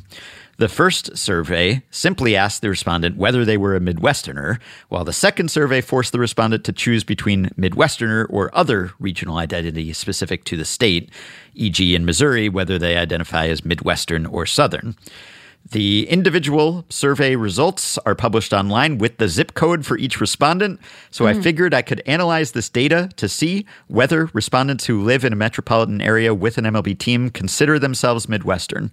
The gory details are all posted to a GitHub repository, which is public and you can link to if you talk about this on the show. I will. But here's a rough outline of what I did. Number one, first, I combined and normalized the answers across the two surveys. The most difficult, least interesting part, but it gave me a single table with about 22,000 normalized survey answers sorted by zip. Second, I identified the census designated metropolitan statistical areas hmm. for the 12 MLB teams that play in a surveyed state and used this HUD crosswalk table to match each MSA to a zip code. As the name suggests, the MSA approximates the larger metro area around a large city and provides us with a rough proxy for fans of each baseball team. The 12 teams are Rockies, Twins, Royals, Cardinals, Brewers, White Sox, Cubs, Tigers, Guardians, Reds, Pirates, and Phillies. Total, they represent 11 MSAs, given that the White Sox and Cubs play in the same MSA. And then finally, with that data, Tex says I could isolate survey results for each MSA metropolitan statistical area and publish the final definitive argument ending list of which MLB teams are truly Midwestern. The compiled results, along with individual survey results for each team, are in a Google Sheet, which I will also link to. The results, as you can see, Tex says, are quite definitive. Six teams Brewers, Twins, Royals, Cardinals, Cubs, and White Sox all poll at greater than 90%, while three others, Tigers, Guardians, and Reds, poll above 85%. It would be hard to argue that any of these teams is not Midwestern based on this data. The Rockies receive 30%, Hate this. Have an opinion. Have things to say. Pin that. while the two Pennsylvania teams each poll around 10%. I'm sure you hate that too. Wait, both Pennsylvania teams? Excuse me. Wait a minute. The oh my percentage. god. So Milwaukee is most Midwestern. The the Brewers 97.4, then Twins 96.95, St. Louis 96.3, Royals 95.6, the Chicago teams 93.1, Cleveland 89.5, Detroit 86.3, Cincinnati 86.2, Colorado 30.9, Oh my god, I'm gonna lose my I'm losing what is left of my mind. 11.5, and Philadelphia 9.7%. No, no, no. That is just indi- no, Ben. No. Tex says, if I had guessed which teams would get over 50%, my guesses would match these answers. However, I was surprised that the St. Louis and Cincinnati percentages were so high and that Pittsburgh was so low. I would have mm. thought that would have beaten out the Rockies. and he mm. goes on to express some opinions, some personal opinions about the Midwest. But what I said to, to, to That sounds Tex- ominous. I'm sure they were well informed, probably mm-hmm. more so than mine. But what I said to Tay, I was sort of surprised that there wasn't more variation, more separation among those top nine. I mean, I'm not surprised that they all qualified as Midwest, but I was surprised that they were all like 85% or higher. And Tex said, Me too. He anticipated tiers along the following lines like greater than 90% would be Chicago, Milwaukee, Twin Cities, greater than 75%, Cleveland, Detroit, Kansas City, greater than 60%, Cincinnati, St. Louis. And he said I was right about the top, but didn't anticipate the enthusiasm from the other metros. So I will now clear out and let you rant about Okay. the Rockies and okay. Coloradans. Okay. Okay. Okay. Okay. Here's the thing. In my humble opinion, and I say this as the daughter of a mother from Colorado, families, a lot of them are there. You, in my opinion, can refer to the state of Colorado as occupying one of two geo- geographic areas in the United States the plains mm-hmm. or the Rocky Mountain West. But the idea that it is the Midwest is like a Downton Abbey ass understanding of this country because one could say that it is in the middle of the country shading west. Okay? Mm-hmm. But that's not what anybody means when they say Midwest because if it is, then the entire state of Ohio would not be the Midwest. That's not what we mean. That's not what we mean, Ben. Right. So It's- it is yeah. a Are we talking geography? Are we talking cultural? it's I it's it's cowboy country. What are what are we doing? It the eastern part of that state is is is the plains. And mm-hmm. then the western part of that state is the Rocky Mountain West because of the the Rocky Mountains. I what would John Denver say? He'd be horrified. He's spinning around in his grave right now. yeah. So upset according to and this people graphic, from Philadelphia being like, "It's the Midwest." I, that's just a contrarian position because n- neither neither God's geography nor the culture of that place are remotely Midwestern, and I say that as a compliment. That is not a dig. I am all worked up. My Yeah. goodness. yeah, th- there was a Sorry, recent Sean. Jeez. Wall Street Journal article just from last month. The headline is It's amazing how many Americans think they live in the Midwest when they don't. They don't. Which is a provocative headline, but but that included this uh, percentage of respondents who consider themselves in the Midwest here based on this data, and 42% of Coloradans apparently said Midwest. And there were some No. Coloradans in our Discord group. First of all, is it Colorado or Colorado? I, I don't. I grew up Colorado. saying. See, I grew up saying Colorado, but right, I also, you also grew, grew up, up saying Oregon. yes, and Nevada, and so I've had to school myself Nevada. to say Oregon and Nevada and Colorado, Colorado. and it just feels extremely unnatural for me to do that. Oh but I'm trying. That marks me as a northeasterner, I guess. And I should I shouldn't get so worked up. I mean, I can get worked about the, up about the Oregon thing, but like I shouldn't get so worked up about Colorado because I'm not from there. Although I did live there for a while as a child, but mm-hmm. like my peop, many of my people are from there, and mm-hmm. they do not identify as Midwesterners. Yeah, I mean, Nevada comes from from Spanish. Like they, they say Nevada. Like I I speak some Spanish. I learned Spanish. I I'm inclined to say Nevada, not Nevada. So I don't know. It's the Nevadans who are wrong. Is my position, I guess. No, it, anyway, the people who live there get to say what it is. yes, I suppose so. Ah. But but which people who live there is my question. I mean, anyway, that is a good and and to be clear, that's a good question, right? Yeah. Like, Yeah. you know, It's- we're- the names that we picked were not, you know, there's stuff Yes. there, right? but be if you are a Coloradan who says that you're a Midwesterner, then you do not get to say that, according to no, because that's in, that's insane. I mean, sorry, that's not a very kind way of saying that. It is unhinged. There, that's nicer. Okay. Well, there were some Coloradans in our Discord group who also expressed shock that their fellow, See, my people. yeah, Uh, as a as a Midwesterner who took a train through Colorado, I Hmm. can say um, Yeah, we don't have mountains in the Midwest. No, famously not.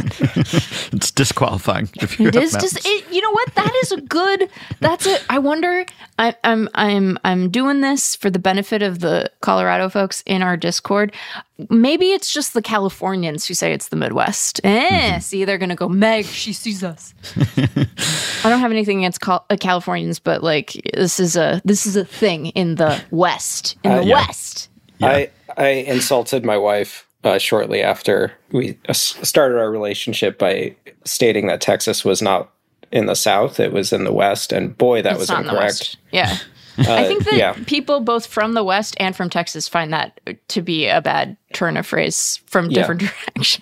Yeah, apparently it's Lyndon Johnson's fault. So Okay. Well, I would not have gone back to this well. Wow. It, except that Tex submitted a stat blast and Yeah, he brought and a the, very the good data. one. Yeah. So I, I had to bring some clarity to this. You sort of requested that we not receive emails on the subject, and, and mostly we didn't. We, we got a few that a were few. apologetic. You know, people just couldn't help themselves. But I just I just know that it is a whole kettle of fish. It is a Mm-hmm. whole can of worms. It is a Pandora's box, Mm-hmm. and and left to its own devices will inspire a fervor much like the one I just surprisingly displayed. yes. my impression of the Midwest is places that I go that feel like they're familiar.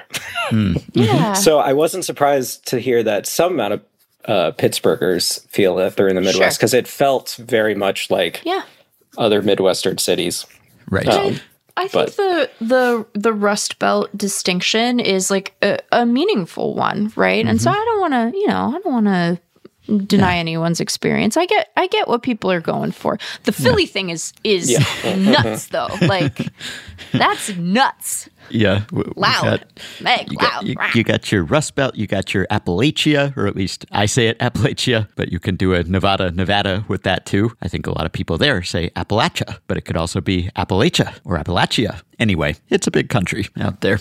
It is a big country. And part of the problem that you run into the further west you go is that, you know, we we just the states get so big, you know, and so it, it is not uh, uh, surprising to me that people living in different parts of them would have sort of a distinct understanding of themselves as as people with a particular sort of regional identity and that that might not mesh with everyone who lives technically within the boundaries of their state because it, we just make them very big. You know, mm-hmm. you guys on the East Coast, you have all these little teeny, tiny states. It's so small. Why? Mm-hmm. you, what? What was that about? You know, you're like, oh, we must make these tiny subdivisions. Why? well, there were there weren't as many back then, so that was the whole country. right, right. Okay, so let's go back onto safer territory oh here that will probably not make people as angry. Colorado is the Midwest. Now I'm just thinking about Lord Grantham telling what's her name to be like, go go to the Middle West, sh- find a cowboy, shake us up, and it's like, oh, you're an earl, so you know. There you I love Downton. All right, here's a question. Have we talked? Sorry, we have we talked about how Gilded Age got renewed for a third season? I don't think so, but I was Oh, pleased. Ben, I'm I'm so excited. I'm so happy that Gilded Age got renewed for a third season. I was very nervous that it Me would too. not, and boy, do I Yeah. love that dumb show. I think we've talked about that on a Patreon only Yeah. pod. so if you want our, our hot content on Gilded Age, you can get it there. Okay, here's a question about a player who played for a Midwestern team for many years, which we have now established beyond all doubt, and also played for a Texas team. Corey Kluber. Andrew Oh, yeah, says okay. Corey Kluber, who just recently retired, happy trails, Corey, was the opening day starter in his last season. Is that rare? It might depend on whether an ace emeritus still receives the opening mm. day start as an honor or if the duty is eventually passed down. So I put this question to Ryan Nelson, frequent stat blast consultant. Honestly, I had forgotten that Corey Kluber got the opening day start in 2023, which was as much a function of the Red Sox rotation as anything else, probably. Because, I mean, in retrospect, it looks even stranger because we know now it was his last season and he had a 7 ERA and he wasn't coming off the greatest season in 2022 either. So it was sort of a, a paucity of superior options for that honor, right? You know, and he said at the time, Kluber, it's definitely an honor. There's plenty of guys in this clubhouse who could have taken the ball on opening day, which technically is true. Anyone on the team could have taken the ball and started opening day, but there weren't really that many other options who made sense as a capital O, capital D, capital S opening day starter, right? I mean, you had Chris Sale, who was around. Alex Cora said that because he hadn't started a, a, lot, like they just gave him the day to sort of settle in and he could pitch the second game. And he was only going like three innings, I think. So they tapped Kluber to make this start. And I would guess that that is one way that this happens that you end up making an opening day start in your final season is that there's just no one else around, really.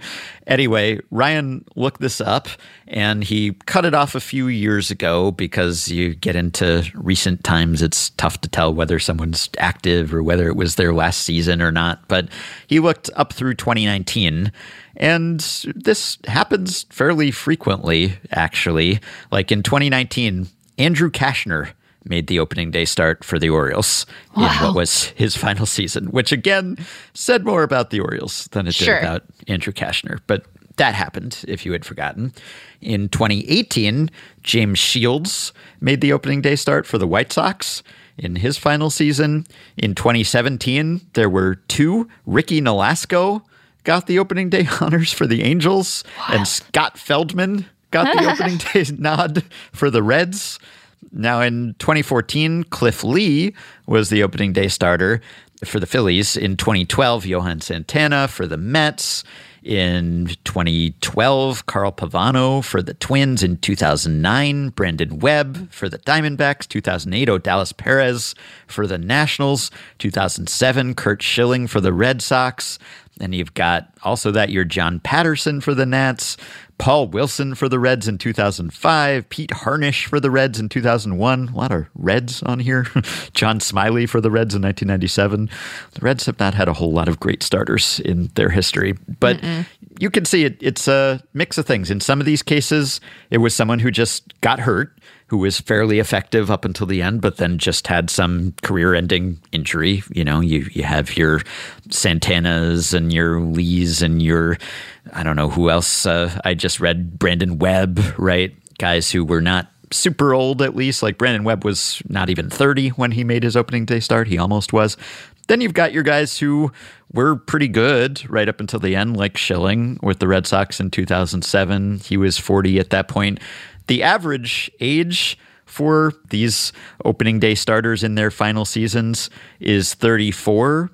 So, you know, you're getting on there, but there are some younger guys who just got hurt. Like J.R. Richard was an yeah. opening day starter in his final season. Of course, he had a stroke, and, and that was just his last season for the Astros yeah. in 1980. So, lots of those guys. Then lots of guys on just not so good teams for the most part, and some guys who actually were pretty good up until the end. But yeah, it's a, a mix of those. So you know, it, it's it's a lot of guys. This is uh, Ryan identified like ninety three cases of this. It looks like going back to 1901. So it happens really almost every year. Just on average, there's someone in most seasons who is doing this. And I guess the oldest would be, or at least uh, the oldest on record here. Excel has trouble with dates before 1900, but mm. Charlie Hough in 1994, who came up recently uh, on a, a stat blast, he was the opening day starter for the Florida Marlins in 1994 at the age of 46.2. So he was the oldest of this group. Tommy John in 89 for the Yankees, Gaylord Perry in 83 for the Mariners. So, yeah, lots of not so good teams in this mix as you would imagine. But yeah, the the most common age cohort it looks like because Ryan broke it down into buckets of of two years, and the most common age to be for these opening day starters in final seasons is between 31 and 33. And then 29 and 31 is next most common, and then 35 and 37. So lots of just uh, struck down in their youth, in the prime of their careers type of pitchers we're talking about here, too. And then final question here. This is one that has been in the back of my mind for almost two years at this point. I just have not stopped thinking about it, but I had trouble getting an answer to this question. It's one where the answer's going to be pretty short, but it took a lot of work to get that answer, although I did not do the work. This is a question from Ranger, who sent this back in May of 2022 and I thought it was such a fascinating question. Ranger said, I was watching baseball with my wife, who is a physical therapist.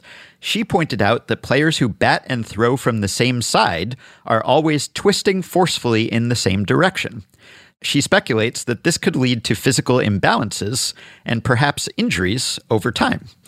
Is there any evidence that switch hitters, or players who bat and throw with opposite hands, miss fewer games due to injury, hmm. or have a more gradual decline than players who bat and throw with the same hand and are always twisting in the same direction? What a great question. What had, a good question. Yeah, I had never thought of this and it made me excited. I was like, oh, we're going to make a discovery here about yeah. baseball market inefficiency. You know, better to uh, be opposite hands with batting and throwing. That would be fascinating if it were true. I came across a, an article from 2018 about Shohei Ohtani, and it talked about just like how he does the two way thing, and it's amazing. And Marco Gonzalez was quoted in this piece, and he pointed out that maybe Ohtani lucked out here. The piece says Ohtani lucks out that he throws right handed but bats left handed, so he's not rotating on the same hip every time. Hmm. If he was having to rotate on his left hip every time, I think that would be dangerous for him because there's a lot of corrective work in between to try to unwind your body, Gonzalez said. My hips and back are all misaligned just from going one way the whole time, so he lucked out hitting left handed which I had not considered. Yeah. Uh, obviously, that has not helped preserve his UCL, but no. perhaps it has helped preserve him in some other ways. So, is this true? Is this a thing? Marco Gonzalez, by the way, was was quoted because he was a two way player in college. Right. He pitched and played first base, and he said he never ever could continue doing it in the big leagues, in part because of the wear and tear. And so Ohtani, maybe a little less wear and tear. He's not twisting in the same direction every time. So this is intriguing but tough to answer. I put this question to Jonathan Judge the brilliant Jonathan Judge of Baseball Prospectus, who has done a lot of work with aging curves over there, which I will link to. His methodology is uh, probably above my head, but he has explained it in articles. And I just asked him to make some aging curves for one, non switch hitters versus switch hitters. And then, secondly, for players who bat left and throw right mm. and players who bat left and throw left. So from the same side. We didn't do it the other direction. Players who bat right and throw left and, and bat right and, and throw right because there just aren't a lot of players who bat right and throw left, as we have discussed. The the backwards guys, as you call them, right?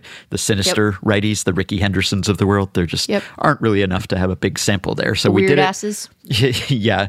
So we did it just for switchers versus non-switch hitters, and then left-handers, so left-handed hitters who who throw with the same hand or the other hand. So basically, like the the Ted Williamses and the Barry Bondses, both of them aged quite well. But Ted Williams batted left threw right, Barry Bonds batted left threw left. So for the switch hitters versus non-switch hitters, it does look like switch hitters age a little bit better, and Jonathan was doing OPS relative to the league average weighted by plate appearances. So basically, like how does your production hold up relative to the, the typical player over time?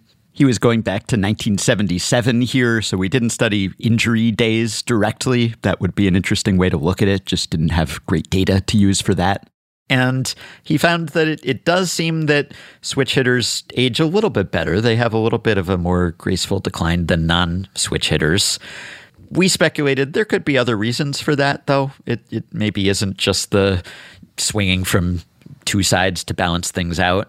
But you know, maybe it's platoon effects or something Sure. like that, right? You're always having the platoon advantage. It could be other things and it's not like such a huge difference that we really need to like oh we need to teach everyone to switch hit who isn't already capable of that because they age so much better it's like a slight difference maybe i'll link to the aging curves for people to check out but they're almost overlapping just not quite when we did, and by we I mean he, did the aging curve for the left handed hitters who throw left, throw right, it is like almost identical. it's like exactly, exactly the same hmm. until just the very tail end when the samples are tiny. So there appears to be no difference whatsoever in hmm. how, as a group, left handed hitters who throw with their left arms and left handed hitters who throw with their right arms age.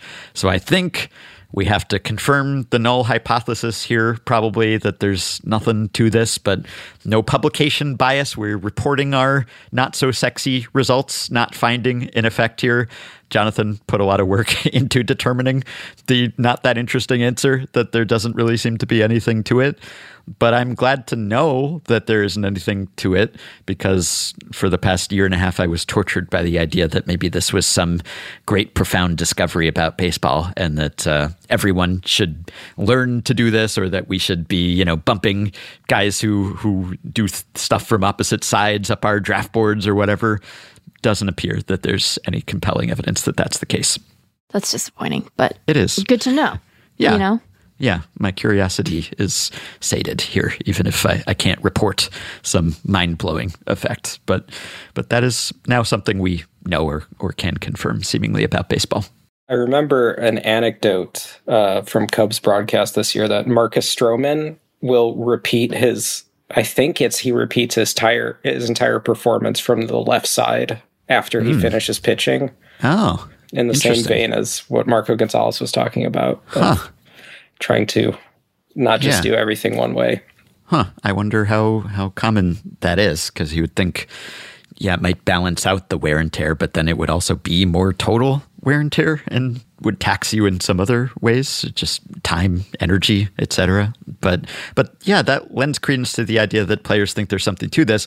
Maybe it's just that batting and throwing are not really the same degree of of force and strain, right? Like if you're Ohtani, maybe, and you're swinging from one side and you're pitching from the other side, then yes. But if you're just a regular player who bats from one side, like that's a lot of torque and strain.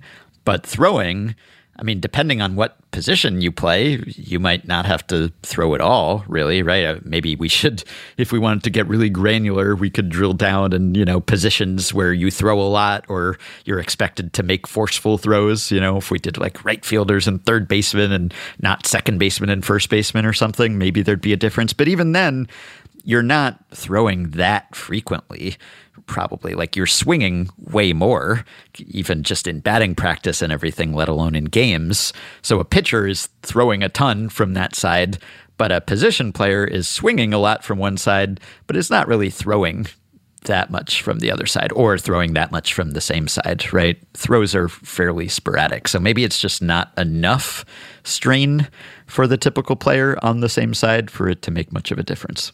I mean, Marcus Stroman got hurt this year too, so you know. Yeah, didn't help him, I guess, or at least didn't help him enough. yeah, uh, when I heard that quote from Marco Gonzalez, it immediately made me think of that too. So Yeah. I, I do wonder if it's a common thing that that players do. Yeah, for Marcos and Marcus's at least. Okay, Sean, thank you for joining us. Thank you for supporting us. Is there anything you would like to plug? Anything you'd like to direct our listeners to? Uh, no, not at all. Okay. well, that was quick. All right. Well, thank you to you for coming on, and, and thanks to your wife for unwittingly permitting you to come on. yeah, Hope you well, got your I texted money's her, worth. I texted her when she was working, so that was that was a good way to get That's when She was distracted. Yeah. Okay. Yeah. Well, thank you so much.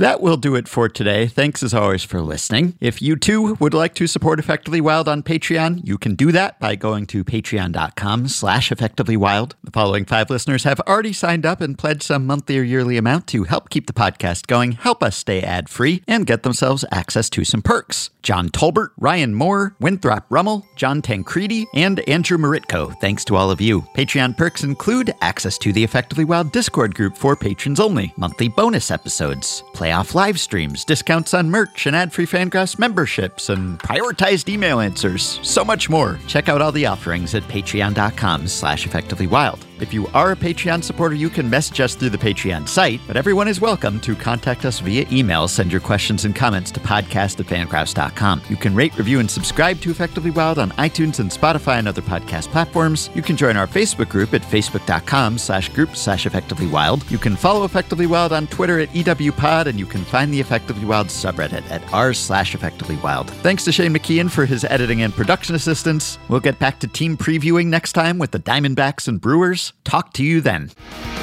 Don't want to hear about pitcher wins or about gambling odds. Want to hear about my hypotheticals and the texture of the hair on the arm out of one's head. Gross, gross. Give me, give me, give me effectively wild. Give me, give me, give me effectively wild. Give me, give me, give me effectively wild. This is effectively wild.